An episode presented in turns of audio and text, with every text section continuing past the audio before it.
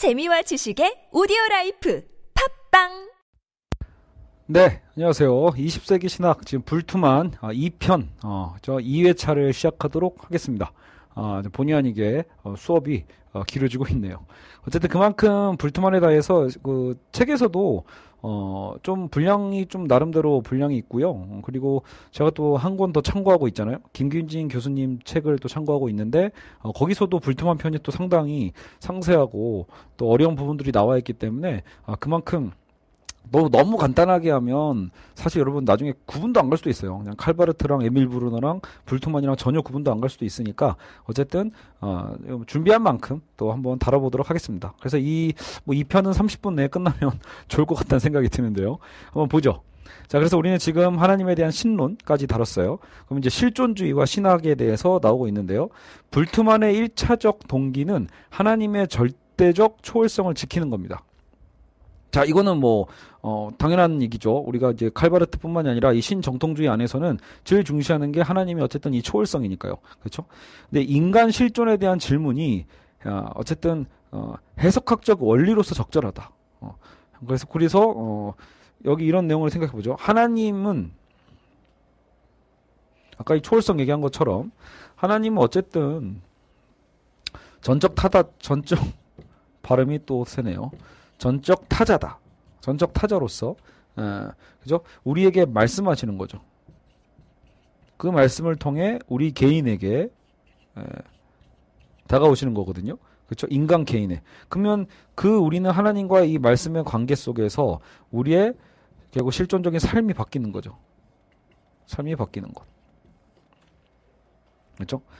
신학은 인간의 실존에 대해 말하지 않을 수 없다라는 거예요. 그렇기 때문에 신학이라는 것은 그냥 하나님만 말하는 것이 아니라 우리 인간의 삶에 대해 말할 수밖에 없는 관계적인 측면이라는 거죠. 그래서 말하지 않을 수 없다라고 보고 있고요. 자, 그래서 우리는 이제 하이데거와 어떤 연관성을 좀 더, 지금 실존이라는 말을 이미 계속 쓰고는 있지만, 그래서 좀 더 연결해서 볼 필요가 있습니다. 자, 그래서 하이데거와 신약 성경이라는 파트가 되어 있는데 일단 기존 정통적인 존재로는, 그러니까 대체 이게 그러면 보통 철학계에서 말하는 이 정통적인 존재론과 이 하이데거의 존재가 뭐가 좀 다른가라는 것을 우리가 좀 어느 정도는 마시리도 봐야 되는데, 기존 전통적인 존재론은 인간에 대한 객관화된 견해만을 제시해왔다. 인간에 대한 객관화된 견해만, 역사성이 아닌 자연 안에서 한 위치를 차지한다는 어떤 보편적 관점. 그러니까 역사적인 어떤 흐름 안에서의 개인이 아니라 전 역사적인 거예요. 전 역사성. 그러니까 역사를 초월하는 어떤 보편적인 관계라는 건 결국은 어떤 자연주의적 측면에도 가깝긴 하거든요. 그래서 그런 보편성 안에서 한 위치를 차지한다는 어떤 관점이라면 하이데거의 실존주의야말로 성경 메시지의 근본 의미를 파악하기에 적절하다고 봤던 게 불트만이에요.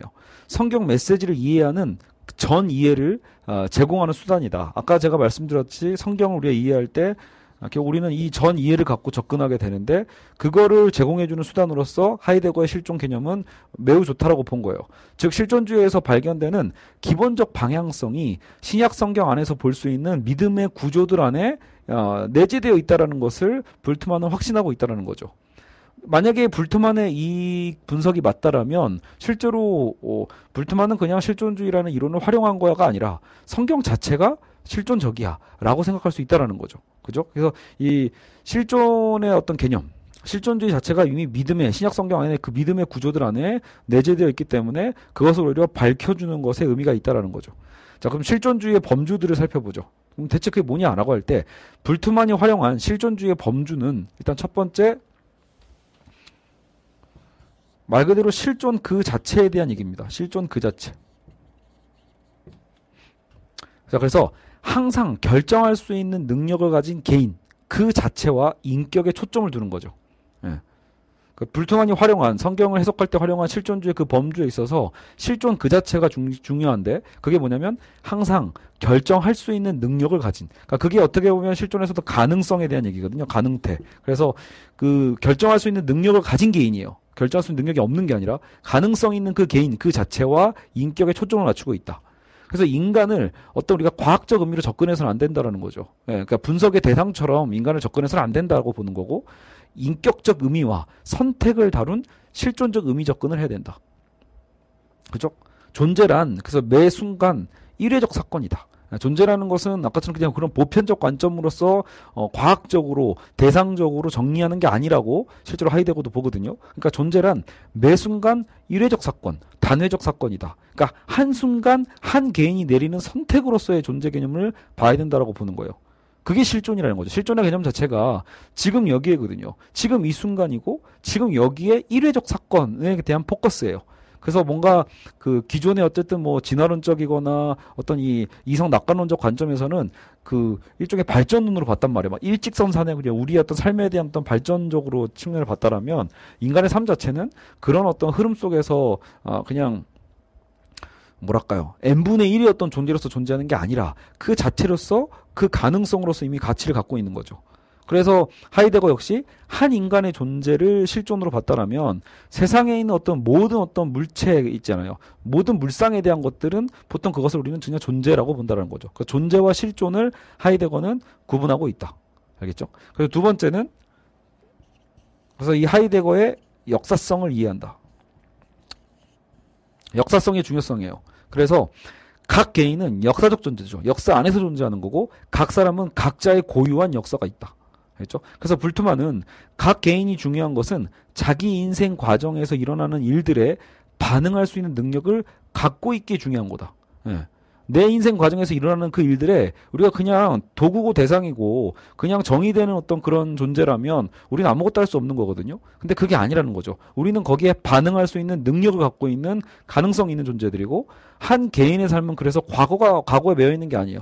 과거가 아닌 미래로부터 발생하는 거다. 우리의 삶이라는 건 미래적 가능성으로 발생하는 거고 그 선택에 의해서 결정되는 거다라고 보고 있습니다. 알겠죠? 자, 그래서 우리는 본래적 실존으로 넘어가 봐야 돼요. 그 하이데거가 얘기하는 본래적 실존과 비본래적 실존이 있거든요. 요거를 구분하셔야 된다. 물론 벌써 여러분 어느 쪽에 하이데거가 중요하다고 얘기했을지는 감이 오시죠? 네, 본래적 실존이 중요하겠죠. 자, 이 부분에 대해서 근데 제가 좀 더 책을 한번 활용을 해서 더 추가적으로 여러분에게 읽어드리겠습니다. 자, 이 책의 홍보, 김균진 교수님의 20세기 신앙사상 1편이네요. 2편에 뭐가 있는지 저도 모르겠어요. 어쨌든 불트만 편. 자, 그러면 불트만에 의하면 두 가지 실존 방식이 있는데 하나는 불신앙적이며 구원받지 못한 실존 방식, 이게 이제 비본래적 실존일 거예요. 다른 하나는 하나님을 신앙하는 실존, 구원받은 실존 방식이다. 자, 그래서 하나님을 부인하며 구원받지 못한 인간은 눈에 보이는 것, 자기가 지배할 수 있는 것, 이 세상에 속한 것을 수단으로 살아간다. 그렇죠. 여러분, 우리가 이렇게 살아가죠. 사실 하나님을 부인하며 구원받지 못한 인간이라고 했지만 제가 보기에는 문제는 우리가 대부분 이렇게 살아간다는 게 문제거든요. 눈에 보이는 것, 자기가 지배할 수 있는 것, 이 세상에 속한 것을 수단으로 살아가죠. 그는 자기의 미래와 본래성을 자신의 힘으로 얻고자 하죠. 우리 힘으로. 그죠? 그러나 인간은 이로써 자기의 삶과 생명에 대한 보장을 얻는 게 아니라 오히려 자기의 삶과 본래성을 오히려 상실한다라는 거예요. 그는 허무한 것, 지나가 버리는 것에 자기를 묶어버린다. 굉장히 좋은 표현이죠. 이리하여 그의 생명은 허무와 무의미와 죽음에 빠져버린다. 그는 불안 속에 살며 결국 절망에 빠진다. 불안과 절망이 강하면 강할수록 그는 더욱더 자기 자신과 자기 소유에 집착한다. 이로 인해 그는 참된 미래에 대한 자기를 폐쇄시켜버린다. 바로 이것을 가리켜 신약성서는 죄라고 말한다. 죄란 자기의 미래의 본래성을 자기의 힘을 얻고자 하는 인간의 교만을 말한다. 인간의 비본래성은 불신앙, 곧 죄의 상태를 의미한다. 하나님의 은혜와 요구와 명령에 자기를 완전히 내맡기지 않습니다. 그것은 과거에 집착하며 하나님의 새로운 미래를 향하여 자기를 개방하지 않습니다. 그것은 실패한 삶이요 미래에 대한 폐쇄성이다. 자, 이게 지금 비본래적 실존에 대한 그것을 또 신앙적으로 연결한 어떤 불트만의 나름의 해석이라고 볼 수 있죠.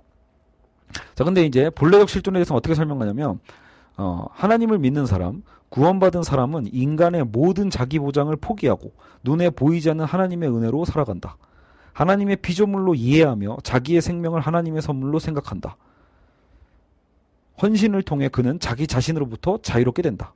오직 하나님의 은혜에 대한 믿음을 통해 가능하다. 한마디로 본래성이란 신앙을 가리킨다. 세상적인 것으로부터 자유와 하나님을 향한 개방성을 말하며 하나님의 은혜와 명령의 자기를 철저히 받침이요 인간에게 그의 길을 열어주는 새로운 자기 이해를 말한다.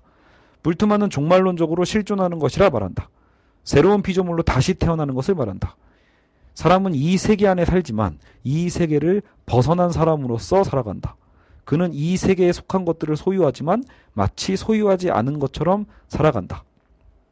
인간 실존의 본래성과 비본래성의 구조에서 철학과 신학은 일치점을 가진다 라는 식으로 얘기를 하고 있습니다. 여기까지만 읽을까요? 네, 어쨌든 지금 본래적 실존이 어떻게 신앙과 연결되고 있고 비본래적 실존이 어떻게 그 뭐죠? 죄와 연결되고 있는지를 되게 잘 표현해 놓은 구절이었습니다. 그러니까 여러분 근데 여기서 또 오해하시면 안 되는 게 하이데거가 그래서 본래적 실존과 비본래적 실존을 얘기하면서 이 본래적 실존에서 신앙을 접목하고 비본래적 실존에 죄를 접목했구나 이렇게 생각하시면 안 됩니다. 알겠죠? 하이데거는 그런 얘기를 한 게 아니고 불트만이 본래적 실존과 비본래적 실존을 얘기하고 있는 그 하이데거의 이해에 대한 부분을 이제 본인의 신학으로 적용한 나름의 어떤 창의적 적용이라고 볼 수 있겠죠. 자, 그래서 여기서 다시 한번 돌아오셔서 좀 더 정리를 해드리면 본래적 실존은 제가 이거 차를 들고 적어드릴게요. 자기를 자기 자신으로부터 이해하는 것. 자기를 자기 자신으로부터. 자기 자신으로부터 이해와 일을 하고 그것을 겪고 결단하는 겁니다. 그렇죠? 그래서 자기 자신과 자신의 가능성을 생각하는 거죠. 자기 자신과 아까 그 가능성에 대한 게 되게 중요해요. 미래로 향해 열려있음이거든요. 예. 그래서 유한성과 우연성을 근데 또 받아는 드려요. 왜냐하면 그 하이데거의 표현 중에 죽음으로 우리는 향해 달려가는 존재라고도 봤거든요. 그러니까 이미 우리는 죽음에 대한 것을 그 미래적 죽음이죠. 어떻게 보면 언젠가 다가올 그 죽음에 대해서 인간은 그것을 인정하고 살아갈 수밖에 없거든요. 그러니까 우리는 죽음으로 향해 달려갈 때 그 유한성을 받아들일 수 있죠.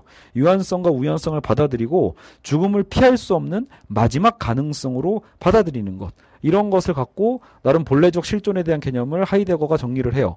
그리고 비본래적 실존에 대해서는 아까 제가 상세하게 말씀드린 것처럼 우리의 일상성에서 우리는 매여 있죠. 그래서 일상성에 빠져 있고 사물들에 사로잡혀 있고 예, 우리는 돈에 사로잡혔죠. 사물들에 사로잡혔고 그래서 그것이 염려와 절망을 갖고 오죠. 그러면서 결국은 나를 상실해요. 자기를 상실하는 것이 비본래적 실존이다. 그러니까 하이데거는 여기까지 얘기한 거예요. 알겠죠? 하이데거가 여기까지 표현을 했다라면 이것을 갖고 불트만이 그래 그럼 이거야말로 진정한 신앙이고 비본래적 실존이 바로 죄구나. 죄의 그 영역과 연결을 해볼 수 있겠구나라는 거죠. 알겠죠? 그래서 이것이 불트만의 표현이고 적용입니다. 그래서 어떻게 보면 비본래적 실존이라는 것은 우리가 신앙적으로 얘기했을 때 결국은 뭐예요?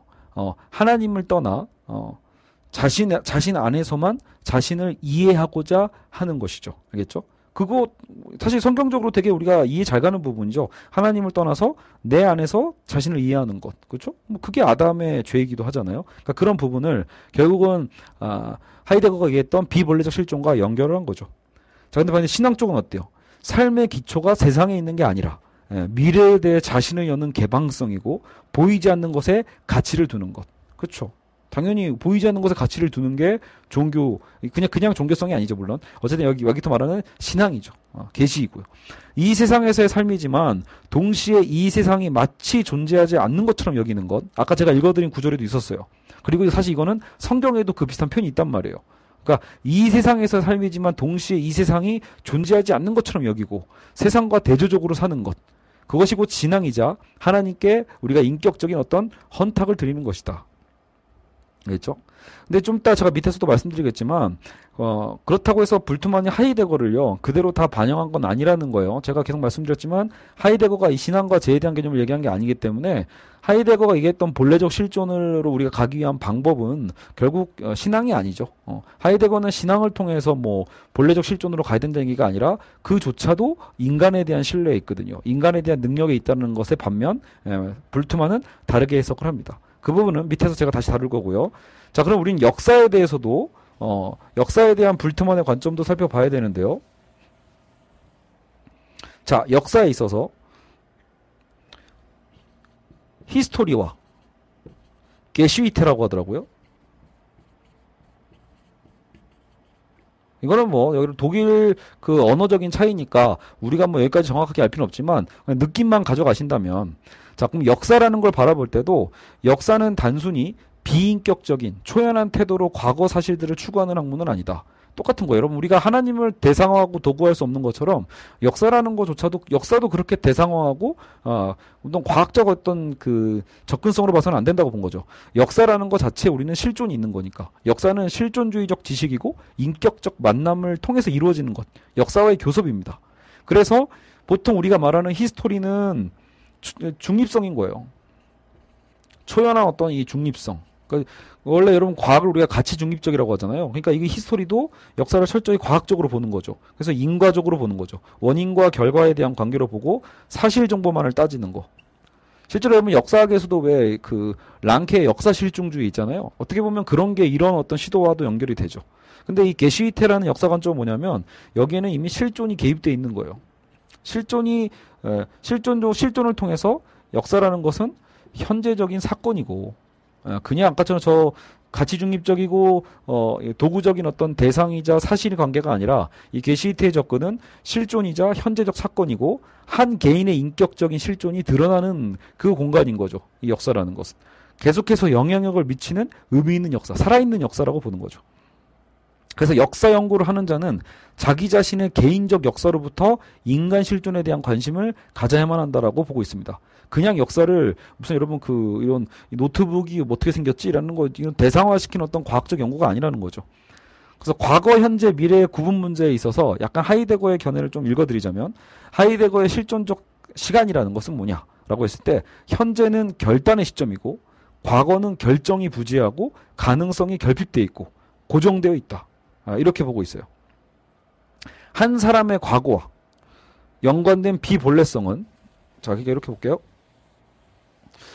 여기서 보면 그래서 이 당연히 현재성과 현재와 이 미래에 대한 부분이 특히 중요하게 적용되어 있고요. 과거라는 것은 결정의 부재이자, 왜냐면 이 지나간 거 이렇게 그러겠죠. 우리가 이제 결정할 수 없음이고 가능성이 그래서 결핍돼 있어요. 가능성이 없는 것. 그래서 고정되어 있다라고 보는 반면에 현재는 항상 뭐예요? 결단의 시점이죠. 한 사람의 과거와 연관된 비본래성이 결국 우리는 과거의 죄를 인정할 때 바뀌는 거죠. 그래서 불트만식으로 본다면 우리가 과거의 죄를 인정함으로써 결국은 지금 현재의 개인 실존에 이 과거에 있었던 죄가 다시 영향을 미치게 될 수 있죠. 근데 그거는 의미 있는 현재성이죠. 그러니까요. 그냥 지나가버린 것을 우리가 회개함으로써 결국 어쨌든 영향력을 미칠 수 있게 되거든요. 과거의 죄를 인정하면서 개인 실존에 부과한다. 자, 그럼 미래는 아직 오지 않은 거죠. 아직 아니야. 근데 아직 아니지만 가능성의 시점이기 때문에 그 이상이고 결단을 요구하는 가능성의 영역이 미래다. 그래서 한 사람의 현 존재 속에 그 개인은 미래, 가능성의 영역에 직면하는 거고요. 각 사람은 미래로부터 살도록 요청받는 거예요. 그래서 현재는 단순한 지금이 아니다. 현재라는 건 단순히 지금, 우리가 보통 이제 시점적으로 얘기하는 현재는 뭐야? 지금이지 뭐. 그게 아니라 결단 그 자체라고 보는 거죠. 예. 단순한 지금이 아니라 책임질 결단의 상황이고 과거와 미래를 통합해 본래적 실존으로 바꿔야 되는 그 시점이기도 하다라는 거예요. 결국은 아까 그 본래적 실존과 연결이 되는 거죠. 비본래적 실존에 대한 것은 어떤 우리가 회개, 이건 이제 하이데거의 회개한 게 아니고요. 물론 불트만식으로 얘기했을 때 회개하고 죄를 인정함으로써 그것을 우리는 본래적 실존으로 바꾸는 계기로 삼아야겠죠. 자, 신앙과 복음. 기독교적 게리그마를 도입함으로써 결국은 하이데거와 결별하는 불트만이에요. 자, 이건 아까도 제가 말씀드렸지만, 그쵸? 그러니까 본래적 실존과 비본래적 실존이라는 그 이론적 틀을 갖고 온 것은 맞지만, 그렇다고 해서 하이데거를 끝까지 데려갈 수가 없잖아요. 하이데거는 말 그대로 기독교인이 아닌데, 어떻게 보면 기독교 신학자가 그 하이데거의 철학을 끝까지 끌고 갈 수는 없잖아요. 그래서 기독교적인 캐리그마를 도입했다. 그러니까 이 말씀에 있어서만큼은 당연히 하이데거와 차이가 날 수밖에 없고, 하이데거는 본래적 실존은 뭐예요? 외부 도움이 있어서는 안 된다고 봤거든요. 하이데거는 그 우리가 본래적 실존으로 가는 그 과정과 길, 방법 자체도 결국은 본인에게 달려 있는 거죠. 자기 실현을 하는 거예요. 자기 결단과. 그래서 그런 깨달음이 중요한 거였다면, 불트만은 본래적 실존은 어쨌든 같은 본래적 실존을 얘기하고 있지만 하이데거의 방법론은 외부의 개입이 있어서는 안 되고 본인이 해야 돼요. 알겠죠? 하지만 역시 이 부분은 어떻게 보면 또 키르케고르적이죠. 그러니까요. 키르케고르는 어차피 신에 의한 신앙의 어떤 결단을 통해서 우리가 결국은 도약하는 거는 것처럼 여기서도 본래적 실존은 결국은 기적이란 말이에요. 예. 불트만이 보기에 우리가 본래적 실존으로 가는 방법은 그렇다고 해서 우리가 열심히 노력하고 열심히 뭔가를 하자는 그런 느낌이 아니라 결국은 이것은 하나님의 은혜와 믿음에 달려있다라는 거죠. 하나님은 은혜와 믿음이고 기적을 통해서 우리는 결국은 본래적 실존으로 들어가는 거죠. 캐리그만은 구원 사건으로서의 십자가이자 십자가 사건, 부활에 대한 설교이다. 자, 그러니까 불가분의 어떤 연합의 사건이라고는 불트만은 보고 있어요. 구원 사건으로서의 그 십자가의 의미와 부활에 대한 어떤 그 설교, 그 메시지에 대해서 불트만은 둘 다 중실합니다. 오늘의 개개인에게 주어질 때 이 캐리그마, 이 말씀이 오늘 우리 개개인에게 주어질 때 지속적 의미를 갖는 거죠. 그러니까 그것이 단순히 과거의 사건이 아닌 거죠. 과거의 그 캐리그마, 구원 사건으로서의 십자가와 부활에 대한 설교가 과거에 머무르는 게 아니라 결국은 오늘의 우리 개개인에게 주어질 때 지속적 의미를 갖고 거기에 우리가 반응할 때 십자가와 부활은 우리의 경험이 되는 거죠. 우리가 그것을 현재로서 경험하게 된다라는 거예요.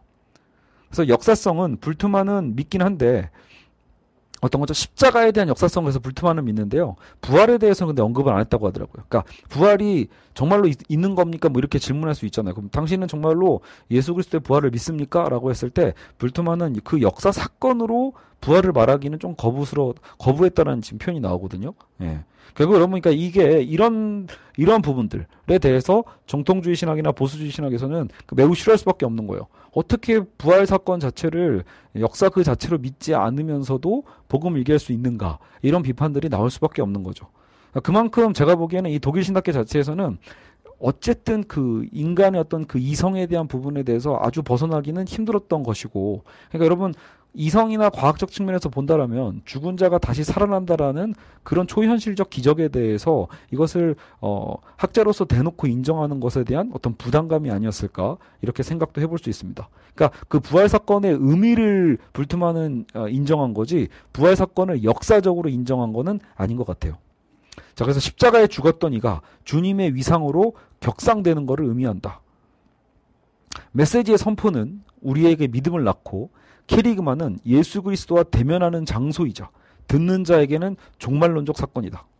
왜 종말론적 사건이죠? 새로운 세계가 되는 거잖아요. 낡은 세계를 지금 즉시 깨트리고 우리는 새로운 세계로 들어가는 거니까 종말론적 사건이라는 거죠. 캐리그마는.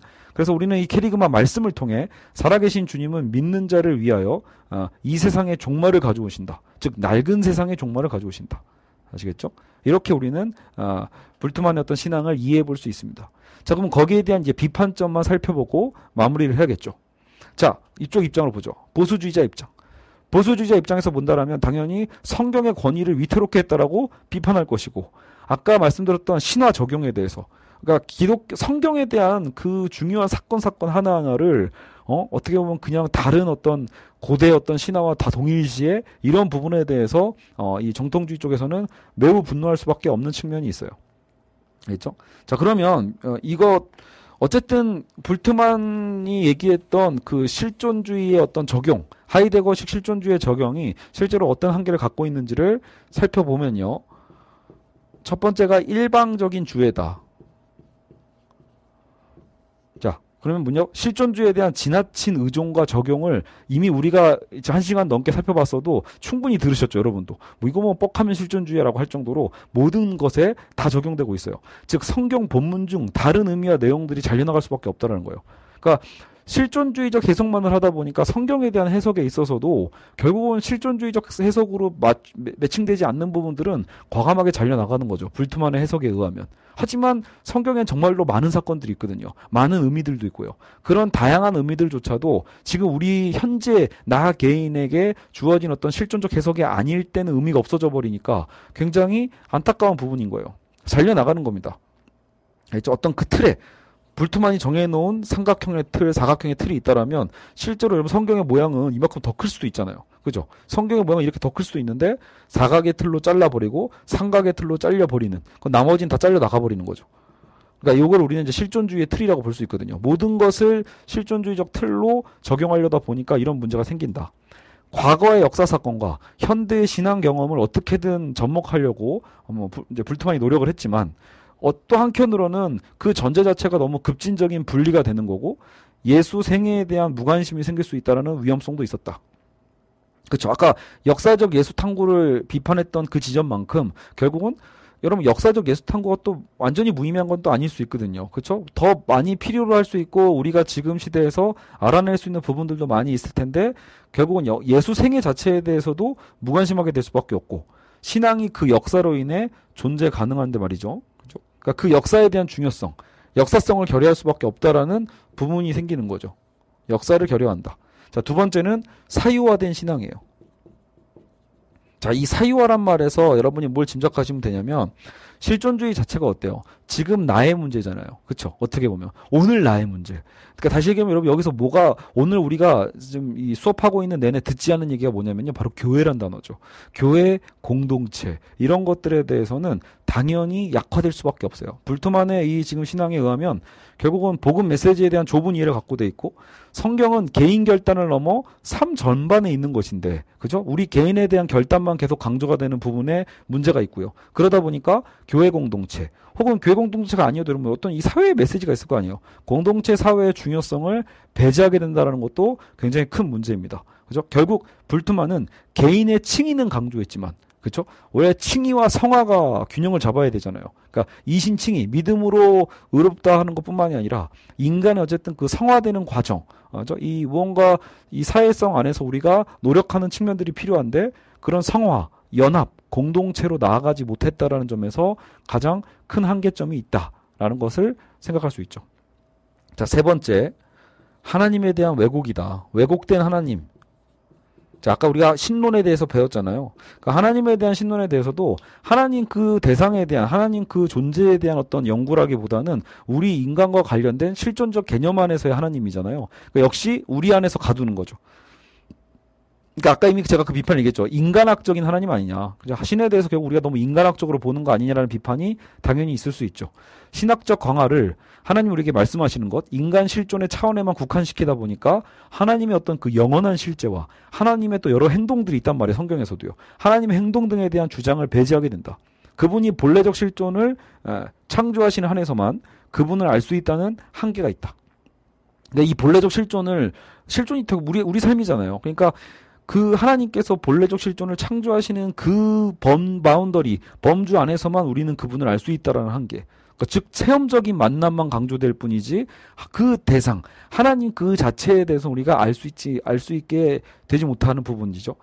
하나님의 영원한 본질은 그러면 알 수 없게 되는 것인가에 대한 우리는 질문을 던질 수 있게 됩니다. 자, 어느 정도 다 납득이 되시죠? 이 실존주의를 강조하다 보니까 생기는 한계점들이었어요. 자, 이제 마무리입니다. 자, 결론. 자, 복음이 고대 세계 신화의 방해를 막고 현대의 지성을 향하여 말할 수 있도록 하는 것이 결국은 불트만의 어쨌든 전체적인 그 신학의 노력이었다라고 볼 수 있어요. 자, 다시 보면 아까 고대 세계 신화에 아까 문제점이 있었죠. 성경의 신화에 대해서 불트만도 인정할 수밖에 없었지만, 그 신화를 우리가 비신화화해서 어떻게 하면 우리가 지금 현대, 그 시대의 간격을 뛰어넘는 거잖아요. 그래서 이 캐리그마가 어떻게 하면 지금 시대의 지성을 향해 말할 수 있도록 할 것인가. 이게 가장 중요했는데, 한편으로는 지금 결국은 불트만의 시도는요, 칸트적인 기획이기도 하다. 이게 무슨 말이냐면, 여러분 기억나시죠? 칸트도 세계를 두 개로 구분했잖아요. 현상적 세계와 본래적 세계의 방식으로 해서 사물 자체의 세계는 우리가 알 수 없음에 대한 세계, 현상적 세계 이렇게 구분을 했었단 말이에요. 그러니까 결국은 불트만도 두 개의 세계로 나눈 거예요. 자율적인 자연 세계, 이 자연 세계와 초월적인 신앙의 영역, 이 두 가지로 나눠 놓고 경계를 그었다. 이 경계 긋기를 강하게 추진했던 게 결국은 불트만인 셈이죠. 근데 이러한 경계 긋기의 문제점이 뭐냐면, 이러한 경계 긋기조차도 하나의 신화 아니겠냐. 다시 말하면 우리가 아까 이 자연신학에 대해서 바르트도 그렇고 불트만도 그렇고 사실 인정하지 않는다고 했잖아요. 그러니까 보통 너무 이 자유주의 신학에 대한 비판을 또 하다 보면 자연주의 안에서 사실 여러분 제가 그때도 했지만 보수주의 신학에서도 일반 계시를 인정한다고 했잖아요. 하나님이 창조한 이 세계 안에서 하나님이 어떤 창조의 메시지를 듣는 것 그거 자체를 부인하지는 않는데 오히려 불트만이나 칸트 칼 바르트 같은 경우에는 이런 어떤 자율적 자연에 대한 어떤 이 공간을 따로 분류해서 따로 자꾸 이렇게 이런 과학주의에 대한 비판과 함께 초월적 신앙에 대한 개념만을 강조한단 말이죠. 그러니까 요 강조점이 되려 여기에 대한 약화를 갖고 오고 그러니까 정작 근데 세계가 정말로 이렇게 경계에 그어져 있는 게 맞는가? 이 경계극기도 결국은 이 뭐 칸트 때부터 시작된 일종의 어떤 우리 인간의 노력이자 지성이잖아요. 그렇기 때문에 이조차도 하나의 신화일 수 있지 않는가라는 비판이 있다라는 거죠. 하나님을 사적인 신앙의 영역에 가둘 수 있는가? 특히 여기서는 우리 또 실존적 분석이니까 사적이라고 표현한 거겠죠. 그러니까 나 개인의 실존적인 그런 범주 안에 하나님의 영역을 가둘 수 있는가. 알겠죠? 피조세계라는 하나님의 초월성이라는 넓은 차원이 결국은 불트만의 시야에서는 사라질 수밖에 없다라는 겁니다. 자, 여기까지입니다. 오늘 수업은요. 자, 어쨌든 오늘 여기까지 해서 이제 마무리를 하고요. 이제 우리가 이제 불트만이 끝났고 다음 편은 또 지금 저도 이제 관심 있게 좀 읽고 있는데 그 라인홀드 니버입니다. 니부어라고도 보통 발음을 하죠. 라인홀드 니버 편을 다음 편에 다뤄보도록 하겠습니다. 자, 어쨌든 오늘 이제 불트만까지 해서 마무리가 됐고요. 또 다음 시간에는 니부어로 다시 찾아뵙도록 하겠습니다. 딱 30분 됐네요. 그래서 40분, 30분 해서 70분 넘는 강의였는데 여러분 또 오늘도 부족한 강의 열심히 참고 들어주셔서 감사합니다. 다음에 좀 더 잘 정리된 강의로 다시 돌아오도록 하겠습니다. 감사합니다.